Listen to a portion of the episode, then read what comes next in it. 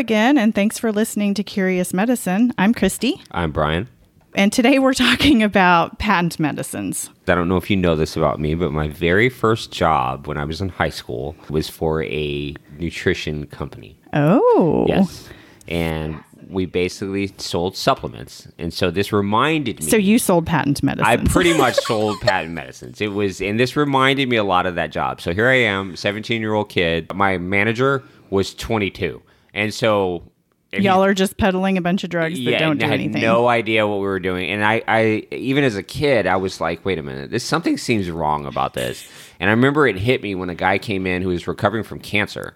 And he needed something. I don't remember what it was. It was something about some sort of nutritional supplement or something. And so he comes in and asking me, and his wife was there. And they really were. He was frail and just...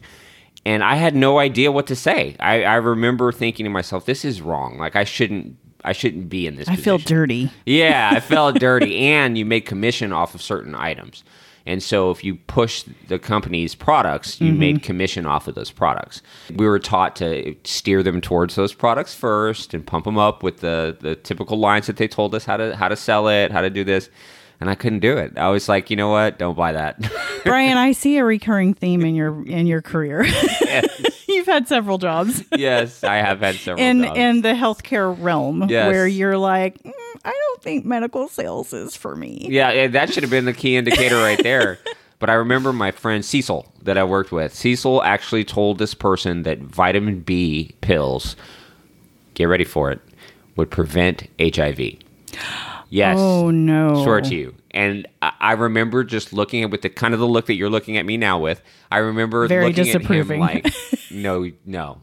Is it because Cecil thought that? He actually believed it. I thought he was trying to be, yeah, I thought someone told him exactly to say that, and he was just naive and believed right. it. And it's not because he was trying to be manipulative exactly. or he was not being a snake oil salesman. Being a snake oil salesman or just being a knucklehead 18-year-old. I honestly thought that's what he was doing, and so when we got back to the cash register, I didn't say anything, which I probably should have, but he sold it. The person bought it. So I remember we got back to the cash register, and I was like, hey, you know that's not really true, right? He goes, yes, it is. And then I realized he was serious, and I'm like, well, where'd you hear that? And he told me about someone who had told him that it does, and it's just not out yet, but it really does. And I'm like... Oh, so scary. Okay. You know, so I just didn't say anything, but yeah, I didn't last long in that job. And then I went to sell books at Barnes & Noble, so... I think that was a good career move. Yeah, you know what you want there. There's not much I can tell you, you know. So, Christy, all of this reminded me of what our topic was today, which is patent medicines. And so for people who don't know, what are patent medicines? Well, patent medicines were mysterious drug remedies from the 18th and 19th centuries. And the term patent medicine came to mean really any prepackaged medicine sold over the counter that you didn't need a doctor's prescription to get. So like vitamin B pills? Right. HIV preventative drug concoction that you sold as a teenager. Okay, Brian, we all know how much you love you some history. Well, I'm going to have you get in my historical time machine. Here we go. Okay. So I'm going to go back because I always start with my prehistoric hunter-gatherer societies. There's archaeological evidence that some hunter-gatherer societies used natural remedies, clays, herbs, plant material, things like that to come up with their own concoctions to heal disease or sickness, which was always connected to some sort of supernatural kind of event. There was no germ theory of disease or anything like that. So it was basically some sort of supernatural cause that was causing you to be sick. Kind of fast forward that to ancient Egypt. A number of written medical records exist that kind of outlined over 700 different remedies and medical formulas and incantations. And so there was a belief that demons and spirits cause disease and must be repelled. And so a lot of these things came with some sort of, like I said, incantation that you have to say along with being able to use a thing. One of the ones that I thought was particularly interesting as far as a medical remedy, and this is a whole nother topic, but to prevent pregnancy, there was a plug of crocodile dung that was used. I just, for whatever reason, I just thought that was quite fascinating. That probably, depending on where you plug that probably could do some heavy-duty pregnancy prevention. I'm just trying to figure out who figured it out. Talk about abstinence. Yeah, was it a male doctor or was it a female who was like, hey, I got away to keep everyone away from you. But one of the things that they did figure out, and I'm not sure if they were the first ones credited with using this, and it might have been back in even hunter-gatherer societies where they figured out that this worked for whatever reason, not knowing the mechanism. But willow bark was something that was used back then that there's written records of them using willow bark, which is basically salicin, which today we call aspirin.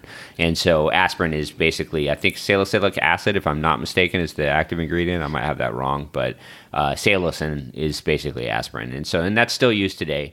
But fast forward to ancient Greece, and then medicine in ancient Greece was interesting because it was divided into temple medicine and medicine connected to physical training, and then medicine of the medical schools.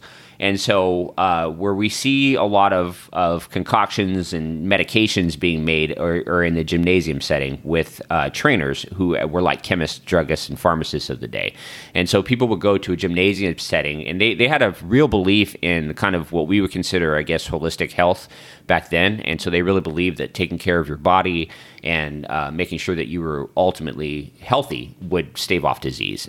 But there was still a belief that there was a physical or a spiritual component to why your body was out of balance. But so if you're hitting the gym all the time like you're supposed to, and you're taking care of your svelte body, and you're still sick, it's because of something bad that you did, or some kind of, evil spiritual dweller in you. Correct. And so a lot of times what they would do is if you went to a temple, for instance, they would treat you with some sort of incubation where the patient would go to sleep with some sort of concoction that they would use. And there's actually debate now whether or not they were using some sort of drugs or intoxicants to be able to get people either really, really high or just knock them out completely. And then you would have some weird dream because you were basically stoned out of your mind. Yeah. And then you come out of it, and then you're like, you would have an interpreter, basically you would receive divine instruction, and that person would tell you that this was an omen of whatever. So basically they give them acid. Pretty much. And so you think about how civilization was probably shaped by people who were high off their, off of LSD, and not LSD, but acid and stuff like that. Whatever. It's the same thing, right? LSD and acid. Same thing. I really don't know. I think it is, but I started to say LSD, and then I just decided to go with acid because I'm not really a habitual drug user. I'm not either, and I think both of us need to probably take a time out and say that LSD and acid, from what I understand, were not discovered until like the 60s. So let's go with hallucinogenics. Okay, that sounds great. Yeah, that sounds better. So at any rate, if you went to the gymnasium and say you wanted some sort of concoction, you had a cut, you had a bruise, or even ulcers and things like that, you would go to the gymnasium and say, this is what I got. And then that person would basically compound something for you out of leaves and herbs and olive oil and probably some rose oil and something to give it fragrance, and just be like, here you go. I wonder if Planet Fitness offers that service today. They actually do. It's called the juice bar. Oh. But so people would go there, and they would get these concoctions, and they may or may not have worked. So I'm assuming if you had some sort of open wound and someone covered it up, when I was a kid, like, we're both from the South. Right. When I was a kid, they used to, if you sprain your ankle, and I grew up in Georgia, for people who don't know, my grandmother would put on red clay and vinegar. Okay, so in South Georgia, there's this really hard red clay. Yes. And so you would soak your ankle in vinegar, and you pack it up in red clay, and then you wrap it up with an ace bandage. It works. Huh. I don't know how it works, but it works. So doctors out there would say that's anecdotal, and it's probably psychosomatic, and there's probably some placebo effect. Yeah. But the placebo effect is real. A measurable effect. It's a real thing. Yes, so it's very true. But so I have actually heard over the years that there was something to the vinegar part, or there's something to the mineral parts of the soil that could have been having some sort of healing effect on the sprained ankle. If it was red, maybe it had mercury. You might be right. I mean, I'm not a mineralist or a chemist, but... Maybe. Now, I swear I was a chronic ankle sprainer, and I've done this a few times, and it is interesting that you can. It does work after your healing time. Let's put it this way: is diminished. A lot, is greatly diminished by using this technique. Back to ancient Greece, there was a kind of a notion by doctors of the time. Remember Hippocrates and people like that were out, kind of trying to identify what we were going to consider academic medicine and what wasn't, they kind of looked at some of these treatments and they were like, wait a minute, time out. Some of this stuff I'm not sure actually works. And so they basically were saying that some of these people, magi, purifiers, gypsies, and con men, were kind of hiding behind the divine with stuff that they really didn't know what they were talking about. And so there was something called the Canon of Hippocrates in the 5th century BCE, where a group of doctors wrote treatises that kind of expanded on this notion that you're kind of delving into stuff that you really don't know what you're talking about. A lot of it was based around epilepsy, which they considered the sacred disease, and epilepsy was seen because epileptic people have what's the word I'm looking for? Seizures? Yeah, seizures. I was going to say convulsions, but I guess seizures would be a better word. But back then, if someone had a seizure, you were like, oh my God, there's something wrong with the spirits. Yeah, they are not obsessed. Possessed. And so the theory was that everything has a cause and a cure, even if no one knows what it is. And so it was interesting that that was identified back then. There was some mention in Roman texts that some doctors charged the most excessive prices for the most worthless medicines and drugs, and others in the craft attempt to deal with and treat disease they obviously do not understand. Obviously. And that was a dude named, are you ready for this? Gargilius Martellius. Very nice. He wrote a scathing editorial about the garbage that was going on at the time. So there were a lot of concoctions that these guys would come up with, and I think that kind of fed into this notion that they were kind of full of it. And so there was something that I came across called a theriac, which was widely used for around 100 BC. And remember, this, you know, the Roman civilization lasted for a long time, and so this wasn't always the case. And so this is, from my research, this was kind of early on, and then the profession of medicine grew in Rome, and then, you know, got better and better. But there was, they came up with different concoctions. This particular one was over 71 different ingredients that included things like viper's flesh and ground up lizards and that kind of stuff. And they would use it for everything from venereal disease to constipation to, you know, there's a point where you're like, time out. So you're telling me that the same thing I came to you last week for venereal disease, I need to use for, because I'm constipated too. And I'm like, yep. So there were obviously no licensing boards or formal entrance requirements into the profession of medicine. So basically anyone could call himself a doctor, and anyone can come up with concoctions of things and sell them to people and say, hey, look what I did. And if people trusted you, that was just kind of the way it worked. And it's interesting that you see that same kind of theme as we keep progressing here. And so history repeats itself. It does. And so another one, there was something called the De Materia Medica, which is a 5-volume work that kind of outlined some of the things that they used to use. And there was one of them, which was a compound of bed bugs, mashed potatoes with meat and beans that was supposed to treat malaria. Yes. Wow. Yeah. And so I'm just trying to figure out, like... Wait. You say it again? You want me to hear it again? Bed bugs. Yep. Meat and beans. I got those three. Yeah. Bed bugs mashed up with meat and beans. And so it was a malaria thing. And so if you came with malaria, and I'm just trying to figure out if the people were just like, oh, let's do some of this. And then some of course this. They were. And what else could they have been doing? Yeah, I mean, no, like, I tried this and it worked. It had to have been like, the guy's watching me, I need to do something. It sounds like me in the kitchen. Let's try this and this and some of this, but it's still not going to taste good. I'm trying to figure out where they got the bed bugs from, though. Oh, God. Do you ask the client to bring them? Does you say, hey, I need you to collect... Bring your own meat, beans, and bed bugs. Yeah, or is extra if I have to give you my bed bugs. Right. So there was another one that was basically cinnamon and something called cassia, which I'm not exactly sure what that is, but it was effective against snake bites and menstrual cramps.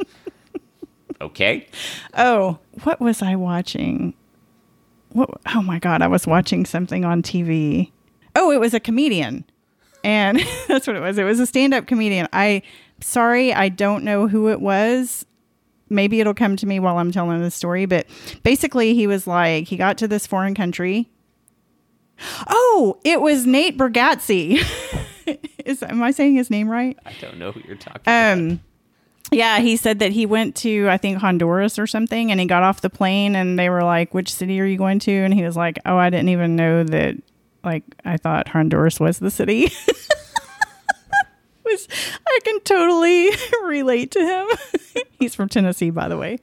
But anyway, he's telling this story that, you know, he was there on like a USO tour to perform for the troops or whatever.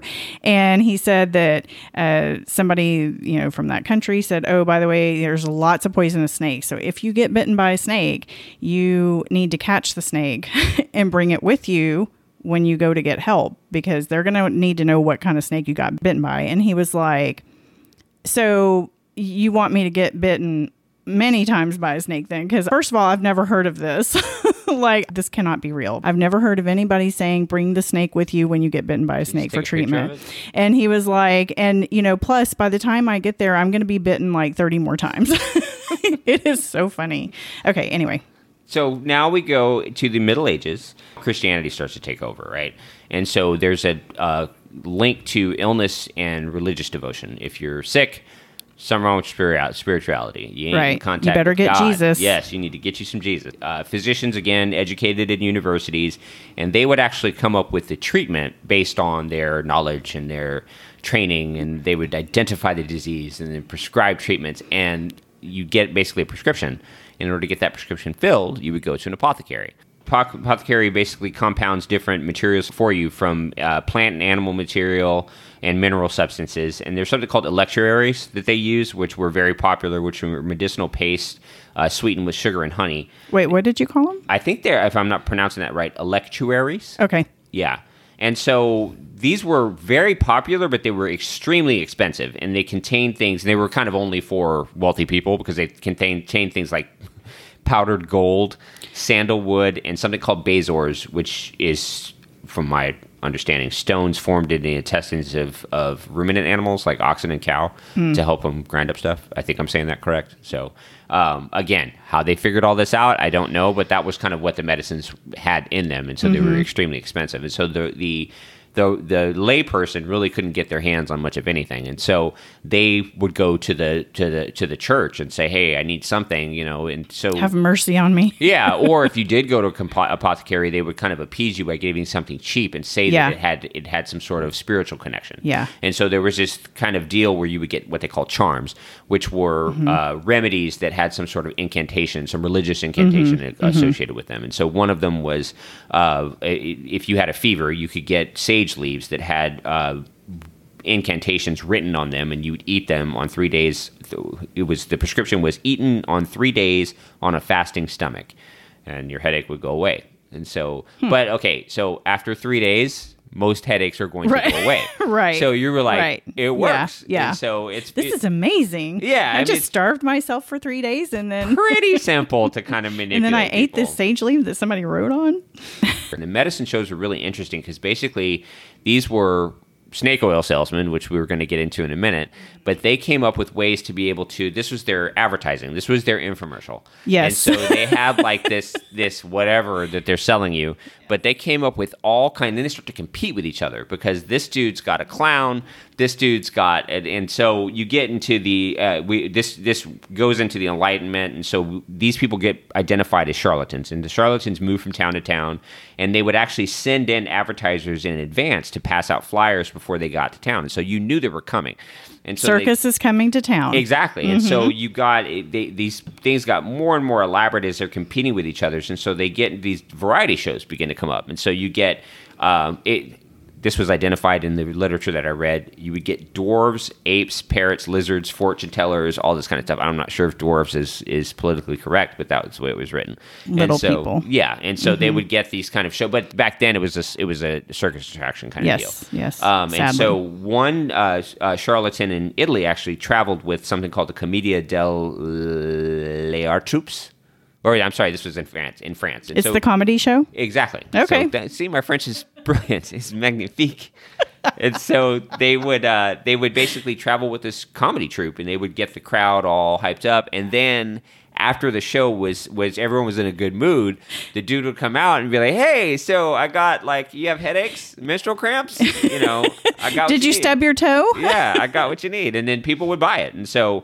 In England, these people were called nostrum sellers, and these people did their job on the streets of London selling things from the back of carts. And so you see this kind of carry over into What most people, when you think of patent medicines, which we're going to get into in a minute, you think of the 1800s and the Old West towns and, you know, Mr. Henry's right. lecture for, you know, whatever. And so that has its origins kind of during the 17th, 18th century, where they're starting to sell their stuff in England.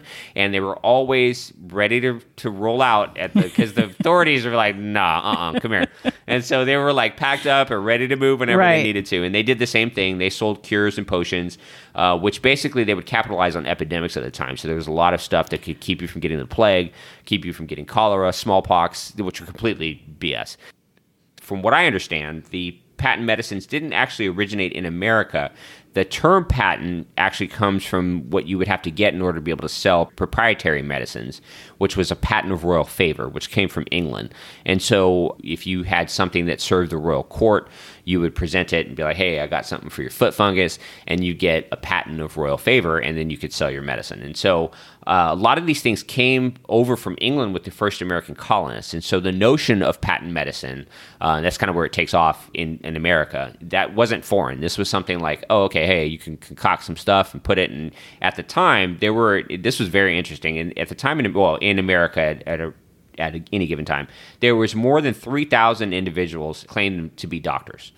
And from what I understand, at around the 1800s or so, early 1800s, fewer than 400 had formal medical training or certification from any kind of medical school. Trained physicians were not available in all areas, and so people kind of thought traditional medicine was ineffective, painful, and expensive, and risky.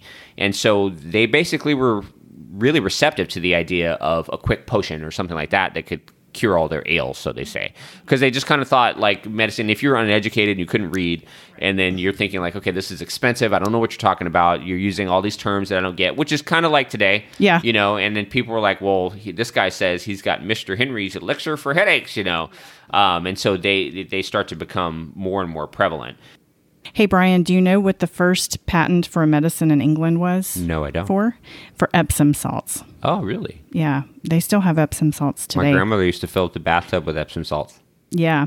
My grandparents were farmers, and I remember them always having like a great big box of Epsom salts. Mm-hmm. But I think they soaked their feet in it or That's something. That's my grandmother would do the tub of Epsom salts, and then she'd make you sit in the tub with Epsom salts. Yeah. For aches, maybe? For aches and pains. She would do her feet with a tub, and she'd put her feet in the tub and put Epsom salts in it. Yeah, I remember it was in the bathroom. I did not know that Epsom is a place. Oh, I didn't either. Did you know that? Oh, okay, good. Yeah, I don't feel so bad then. Yeah, because it's like 30 miles outside of London or something. Oh. Today's Epsom salt doesn't come from that body of water anymore. Now it's like manufactured, some other way, and I won't. So get you into could that, go there and get legit Epsom salt. Yes, then, huh? Yes. If you go visit there, you can see the pump that was there from many years ago. But yeah, that was the patent was granted for Epsom salts in 1698. Interesting. Anywho, so patent medicines were not actually usually patented. Almost never were they patented, but they were very often trademarked. Oh, interesting. Okay. Yeah. So, and I think you touched on it before, they were very, very profitable. So there was a lot of money to be made, and it was very competitive, and they would, say and do anything to sell you a bill of goods, so to speak. You know, there's an association between patent medicines and snake oil. Do you know the story behind that? I do not. Okay, so in the 1800s, there were Chinese laborers in the United States that were working on the railroad, and they were using some kind of oil that had snake oil from the Chinese water snake. And they would put this oil, use it for their aches and pains at night. Rumor spread about these Chinese laborers using this, and I guess it must have been effective because it spread like wildfire around the United States. And long story short, American salesmen decided that they would create their own, but they tried to use the oil from rattlesnakes, which didn't have the same effect. And so, of course, now the American snake oil was completely ineffective because it didn't have the same properties. And so, anyway. Did anybody die from this? Or was it? I don't know if people died, but it just didn't do anything. Okay. Probably the Chinese, though, did. So the Chinese medicine actually worked. That's what the story alluded to. Yeah, it didn't come out and say that, but that's what it led you to believe. Huh. So, well, people must have noticed a difference. Like, this is legit and this one isn't. You know? Yeah. So. Yeah. And then they, you know, and then American salespeople continued, or salesmen continued to sell their snake oil even after they stopped even bothering to put rattlesnake oil in it. So it was a complete farce. Interesting. So the term snake oil salesman just kind of became part of the lexicon then. Mm-hmm. Interesting. Yeah, that's where it came from. One other thing that I wanted to mention, Brian, was about the profitability of these patent medicines, was that they were so profitable that during the Civil War, there was an extra tax imposed on these. Did you know about that? No, I did not. Yeah, so any kind of patent medicine, any kind of over-the-counter prepackaged medication that you could get without a prescription had to have a stamp on it, like a government stamp or whatever, because that meant that there was an extra sales tax that went to it to help pay for the war. They taxed other things like games and perfumes and other things like that, but it kind of reminds me of like the gas tax that we pay here in California. Fuel gas tax, and then also like the soda tax and stuff like that the government puts on stuff that's bad for us. Anyway, I thought that was interesting. Back to the beginnings of patent medicines. Before we dig deeper into all of this, we should say that some physicians and medical societies argued that these concoctions didn't cure anything. So from the very beginning, there were certain people in the medical field that were like, hey, this stuff doesn't do anything.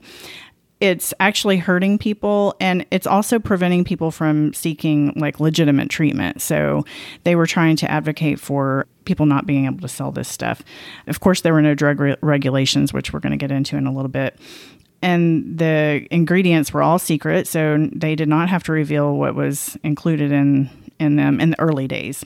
And then for many years, they didn't have to prove their claims of efficacy. So they could just say that it cured they could say whatever they wanted about it. Again, we're going to get into that in a little bit. But well, I think saying it cures what ails you. Yeah. So why did these become so popular? Well, first and foremost, people were just ignorant in those days. And I don't mean that in a condescending or demeaning way, but people would just, you know, people just did not know. Even people in the medical field didn't necessarily understand biochemistry or physiology or endocrinology and things like that. So people were just ignorant. And then another reason that these became so popular so quickly is because now there was urban living. So people were moving to the cities, and then there was this, you know, rapid rise in industry and manufacturing was taking place. And these drugs, they promise to treat all manner of illness, which is something we've talked about before. Things like arthritis, mental illness, constipation, like we talked about, diarrhea. I mean, you could get the same thing that would supposedly cure constipation and diarrhea. Pepto-Bismol. So there you go. Foot problems, which sounded mysterious to me. I wondered what that meant when I saw that in my research. Foot problems. It was so vague. And also, another reason that this was became so prevalent is because many of these manufacturers targeted women.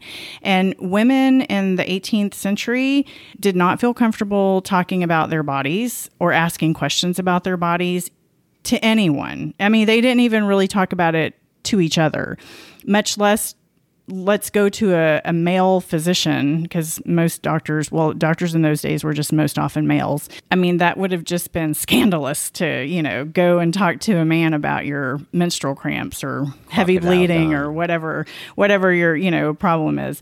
So these drugs, medicines, could be ordered by mail, so you had anonymity, so that was nice. And many places, especially in rural places, there was no access to doctors.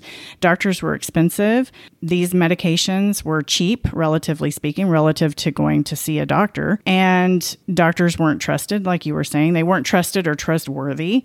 There was no prescription required, like we talked about before. Hospitals, if you happened to live near a hospital was a place where you went to die.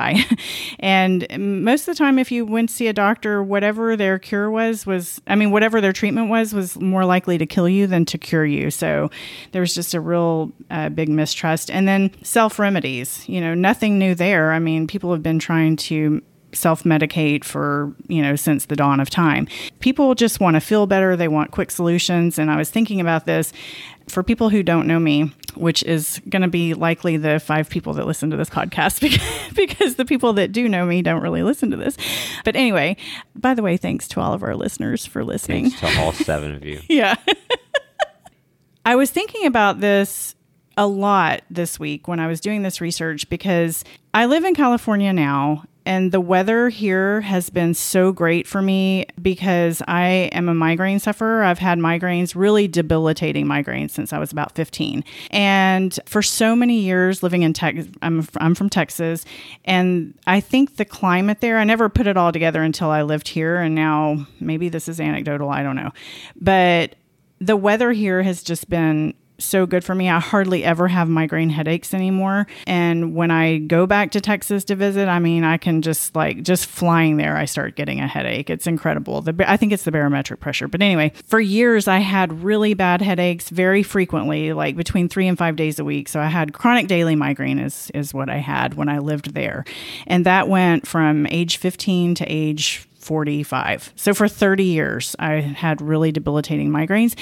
And I can tell you that there have been times where I've had such a persistent, unrelenting headache that I would have taken anything. I mean, sometimes I would have preferred death over just another day of this migraine because it was so bad. So I personally would have put anything in my mouth, shot anything in my vein, taken any kind of pill, rubbed any kind of ointment. I would have been willing to try anything on some of these occasions. So I get where these people were coming from, that they were just like, just give me something to help. My mother actually suffers from really debilitating, to the point where she's had to been hospitalized numerous times for migraines. But we always used to say that it was kind of strange that her migraines would coincide when we come to visit after we moved out of the house. Where every Christmas we come home, me and my sister from school, my mom would be like, I have a migraine. I'm like, wait a minute, time out. Well, it's interesting what you were saying about being willing to try anything. I mean, it's you see how that some of these things are advertised to people, and advertising was a huge way. Well, newsprint and if you look at the old catalogs, I remember I had a history class where we looked at old Sears and Roebuck catalogs, in which you could order in the Sears and Roebuck catalog. It was the Amazon of the day, but you could order like straight up morphine, you know, and like that was like there was a lot of women at the time were addicts for opium and things like that. And so they would use really elaborate ways to advertise their products. And so they really, like you said, preyed on an ignorant public with claims of wondrous cures, improved health, with very vague kind of things. But they would also use these kind of fake testimonials from patients and saying, I suffered debilitating headaches, you know, and I took Dr. Hoggly Woggly's, I'm sorry, Dr. Hoggly Woggly's a very good barbecue place, so I don't know why that came to me. Made me think of Piggly Wiggly. Piggly Wiggly, yeah. I used to love Piggly Wiggly. At any rate, you would go and you would believe this stuff, and people were so gullible. It was actually very interesting because you look at the ingredient list on some of this stuff, and most of what I saw, most of the medications were fortified with morphine, opium, cocaine. I mean, they just and it worked. And so if you're talking about effective medicine, if you take something with morphine, opium, and cocaine, I guarantee you're not going to care about your headache. Yeah. And so, and you're going to keep coming back. Yeah. So, and you're going to get addicted. Yeah. And the little Cheerin that you give it to when you rub this teething ointment, when you rub this teething ointment on their sore little gums, they're going to get addicted. It's really tragic how devastating this was on some people. Babies. There was a lot of these medications, from what I gather, were marketed to children for colic and quote unquote fussiness, and a lot of them wound up killing babies. And so it's very, very tragic. So you're probably giving very large doses of morphine or opium or cocaine to a baby. I had a pretty serious illness a couple of years ago, and I had to have a really major surgery, and I was in the hospital for 15 days. And I remember I had a PICC line, which is like a, you know, it's a central line essentially. And so they were giving me morphine and Toradol. And I remember the day that I was getting discharged, I was thinking, I hope they don't discharge me until I get my next dose of morphine, because it felt so good. And I was thinking to myself, you know, by the grace of God, it's not me living under a bridge addicted to methamphetamine or, you know, some kind of highly addictive drug. Because I can see how people could get addicted to opioids and, you know, prescription medication. I could see that it could be very easily addictive. And I remember they sent me home with a prescription of, I think it was Tylenol 3 with codeine. And I remember thinking to myself, I need to be really careful with this. I mean, I don't think I have an addictive personality anyway, but I just remember thinking, you know, this is how it starts. It's a slippery slope. Like, you feel so good when you take these medicines, and there, nothing else matches it, you know? And when you're hurting, like, to get that relief, and then also not just the relief, though, it's like a high, you know, you're high. So not only do you not hurt anymore, but you also feel good. And so, yeah, it's that's a whole other show about opioids. Well, you mentioned that a lot of the remedies were for female complaints. Yes. And so laudanum, which I believe is morphine derivative, or it's an opioid, but I believe it was morphine. It was pretty much liquid morphine, from what I understand. That was very popular with women at the time. And so you had a lot of addicts that were being created. And it's interesting that we've come full circle with a huge opioid epidemic from people being overprescribed opioids and then or being heroin addicts and then going into using prescription medications. Right. To get off of it. Yeah, and so it's just this revolving door. Yeah. So. You know what I wondered? You know how, I mean, in the movies anyway, you see like movies of like drug lords and stuff, and how they... you know, these big drug lords, they don't actually use drugs, right? So these cocaine distributors and whatever, they're not cocaine users. They don't use this stuff, you know. It's almost like a moralistic thing for them. Like, I'm, you know, I would never stoop to those levels. I'm going to peddle it, and I'm going to sell it, and I'm going to kill any person that tries to stand in my way, but I don't use it. And I wonder if in those days, these people that were selling it also did not use it. It would be interesting if you knew that what you were selling was BS, or you probably didn't. You never heard the term, don't get high on your own supply? Well, in the movies. Yeah, I mean... I'm not a drug dealer, but from what I understand, let me just point that out. From what I understand, a lot of the serious drug dealers, they it's a business. And they can't trust people that are addicts. And so to do the job that they need them to do. So, I mean, it's the bottom line. Yeah. So I was thinking the same thing here. I bet you they didn't use it. And then also, one of the things that made this also popular also was like, those were the days of temperance came along. And so this was sort of like your legal way of getting inebriated from alcohol, because there was so much alcohol content. And some of these had up to 70% alcohol. Yeah. And before we move on from the advertising stuff, they used all kinds of things to advertise. And, you know, this was like all kinds of gimmicks, and they would give away, you know, free things like games or jokes. I'm trying to, you know, cartoons, puzzle books, and things like that, all kinds of things. And it was also this was like the onset of junk mail, because they would have all these things that solicitation through mail essentially is what it was. Did you see anything about the full color trade cards? No. Oh, you know what? I did. You gave some examples of those. Yeah. And that was pretty interesting, because the trade cards, people loved these things. I mean, they used to display them in their windows. They would keep them in scrapbooks. They collected them. It was like a real cult following kind of thing. And some of these had, like, most of these trade cards had pictures of, like, cute animals, like little kittens or little puppies with kids on the front of them or whatever. Some of them had...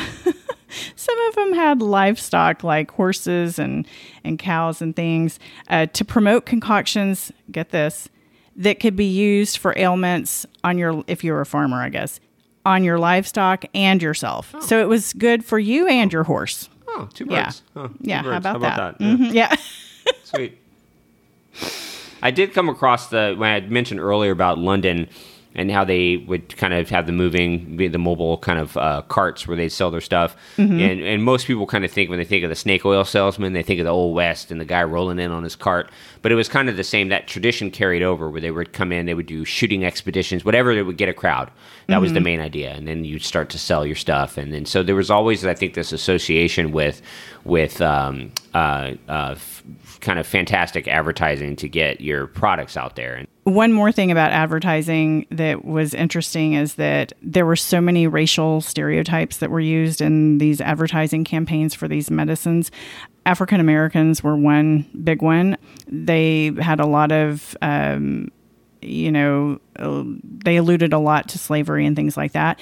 But then also the Native Americans, that was a big one too. So if you had a picture of an Indian, and I'm using that term because that's how it's described in the research that I did. But if you had a picture of a Native American on the front of your bottle of medicine, that was like wildly popular because Native Americans were associated with that, those early days of homeopathy and, natural cures and things like that. So they were more trusted. Christy, let's talk about laws. Okay, Brian, so the party is almost over, all right? Because some reporters, which were called muckrakers, that was the term given to investigative reporters at the time, they started doing a little bit of digging around and some, serious investigations of these drugs. And they were like, hey, this one guy...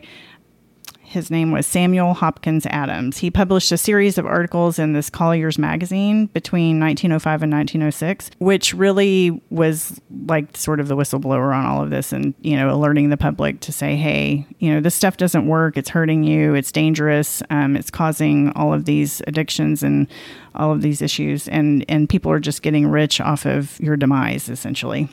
Well, it's interesting. I found that in as early as 1870, there were a number of states that passed kind of general, vague food and safety laws, but very few of them actually went into effect and could be enforced. And so they were designed to prevent the sale of harmful and worthless medicines. And so there were over 100 food and drug bills introduced in Congress before 1906, which is an important date we'll get to in a minute, but none of them were ever passed. And so a guy named Dr. Harvey Wiley, he was the chief chemist of the U.S. Department of Agriculture, he became a huge proponent for food and drug safety. And in 1906, the Pure Food and Drug Act was passed. And this law basically prohibited the transportation of impure or contaminated food and drugs in interstate commerce and required truthful labels. And I'm going to read to you the list of things that you had to... that you had to disclose were on your medication. And anything containing alcohol, morphine, opium, cocaine, heroin, cannabis, alpha or beta, eucane, I don't know what that is, chloroform, chlorohydrate, acetylide, I'm not sure if I'm pronouncing that right, or any of their derivatives must be listed on the packaging. But I think if people don't really know that cocaine was actually very, very popular back then. I mean, because these things weren't illegal. There was no regulation. Yeah, and even doctors, I read that, I'm sorry, I didn't mean to talk over you, but I even read that some physicians would recommend the use of cocaine. Mm-hmm. It was very popular, and there's the association with Freud and obviously Coca-Cola. The Coca-Cola company is the only legal importer of coca leaves. I believe that's still true. Mm-hmm. But there is the idea that they did have a higher cocaine content in the soda back then. Mm-hmm. So there's that connection there. So there's a few famous examples of this that really, rise above all the rest. Lydia Pinkham's vegetable compound, that was a home remedy that was created by this former school teacher / homemaker. She used to make it at her house, and then she gave it away to her neighbors for free because apparently it worked. Where she started manufacturing this and became a real big family manufacturing thing. But she marketed her product directly to women. She put her face on the bottle, which was really smart because back in those days, people trusted women and they trusted things that they made at home because that was not uncommon, kind of like the what was it? What'd you say? Vinegar and Georgia red clay? Red clay and vinegar. Yeah. Sort of like that. So anyway, she had the trust factor going, but she was, her Lydia Pinkham's women's tonic contained 19% alcohol amongst whatever else was in there. But anyway, you can still buy Lydia Pinkham's products today. I'm sure they don't have alcohol in them, and I'm sure they list all kinds of stuff. So, but I have a few that were my favorites that I saw, and I wanted to talk about them, and I'll even show you some pictures because there was one called Dr. Batty's asthma cigarettes. No way. Yeah. Look at this. Okay. So if you're not driving and you have a chance to Google Dr. Batty's, BATTY', asthma cigarettes. Effectively treats asthma, hay fever, foul breath. What did your breath smell like before you smoked a cigarette? If it would, I can't even imagine. All diseases of the throat, head colds, canker sours. I think they mean sores.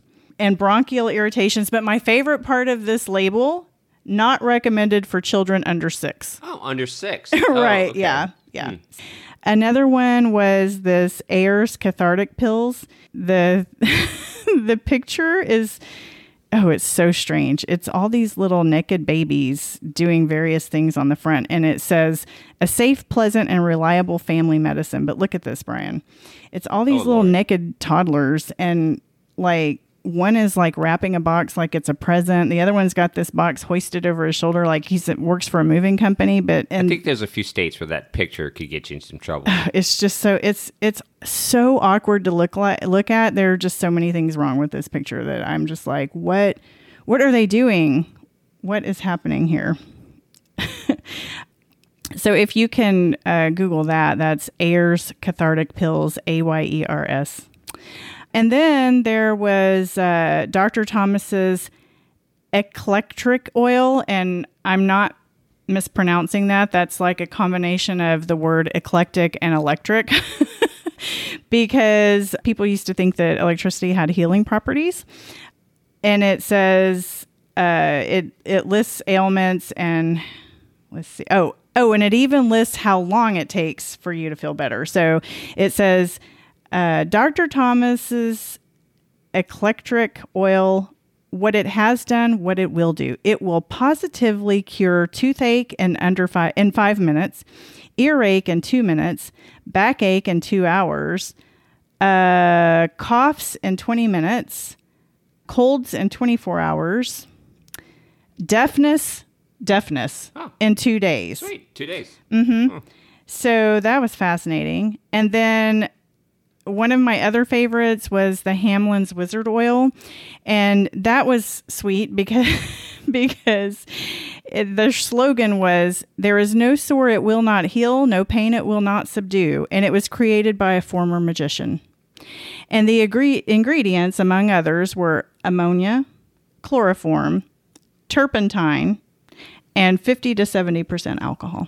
Well, what's interesting is I went through and looked at a list of some of the stuff that survived to this day. Mm-hmm. And if you want to know some of those names, mm-hmm. one of the most famous is Bayer Aspirin. Uh-huh. They actually came from the era of patent medicines that made it through.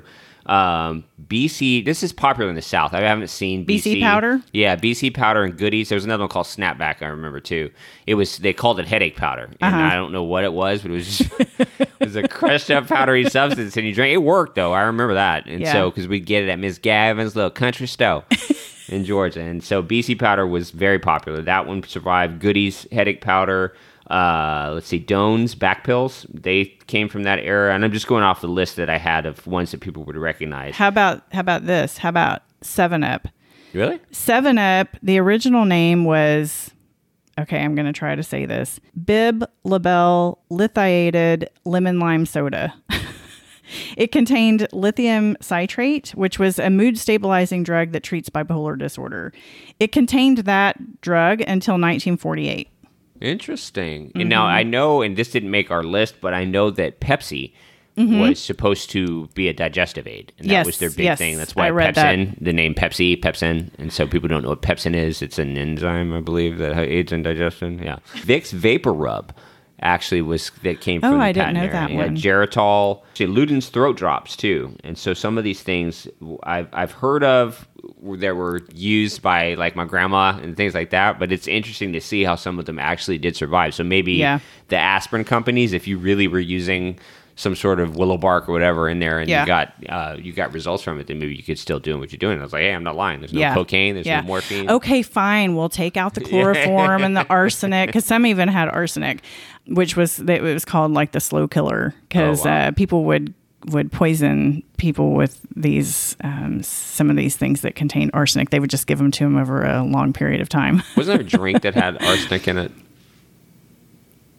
I don't remember. Maybe it was a 48 Hours episode that you saw. No, there was a drink. Absinthe. Oh, was it one of the bitters, like the alcohol bitters that's still used today, and they've just taken away the toxic chemicals that besides alcohol? I want to say that it had, arsenic in it, and it was dangerous at first. But I'm not sure. Well, while you're looking that up, did you know that Coca-Cola was originally marketed as a cure for things like morphine addiction and impotence? I did not know that. Yeah. Mm-hmm. Huh. Mm-hmm. So wait a minute. Wait, time out. So if you've got a morphine addiction, let me get you hooked on cocaine to fix the morphine addiction. Yeah. Have you ever seen that TV show? I think it's a Cinemark. I mean, not Cinemark.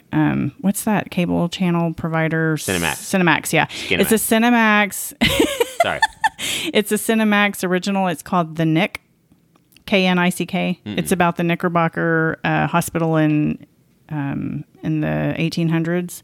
Anyway, that is a fascinating story about a surgeon who was addicted to some kind of injectable drug, and he was like injecting it between his toes and stuff. But anyway, it has a lot of historical medical practices type stuff. It's a really, really good show. I think it's only like 2 seasons though. It's so disappointing because I really loved that show. Huh.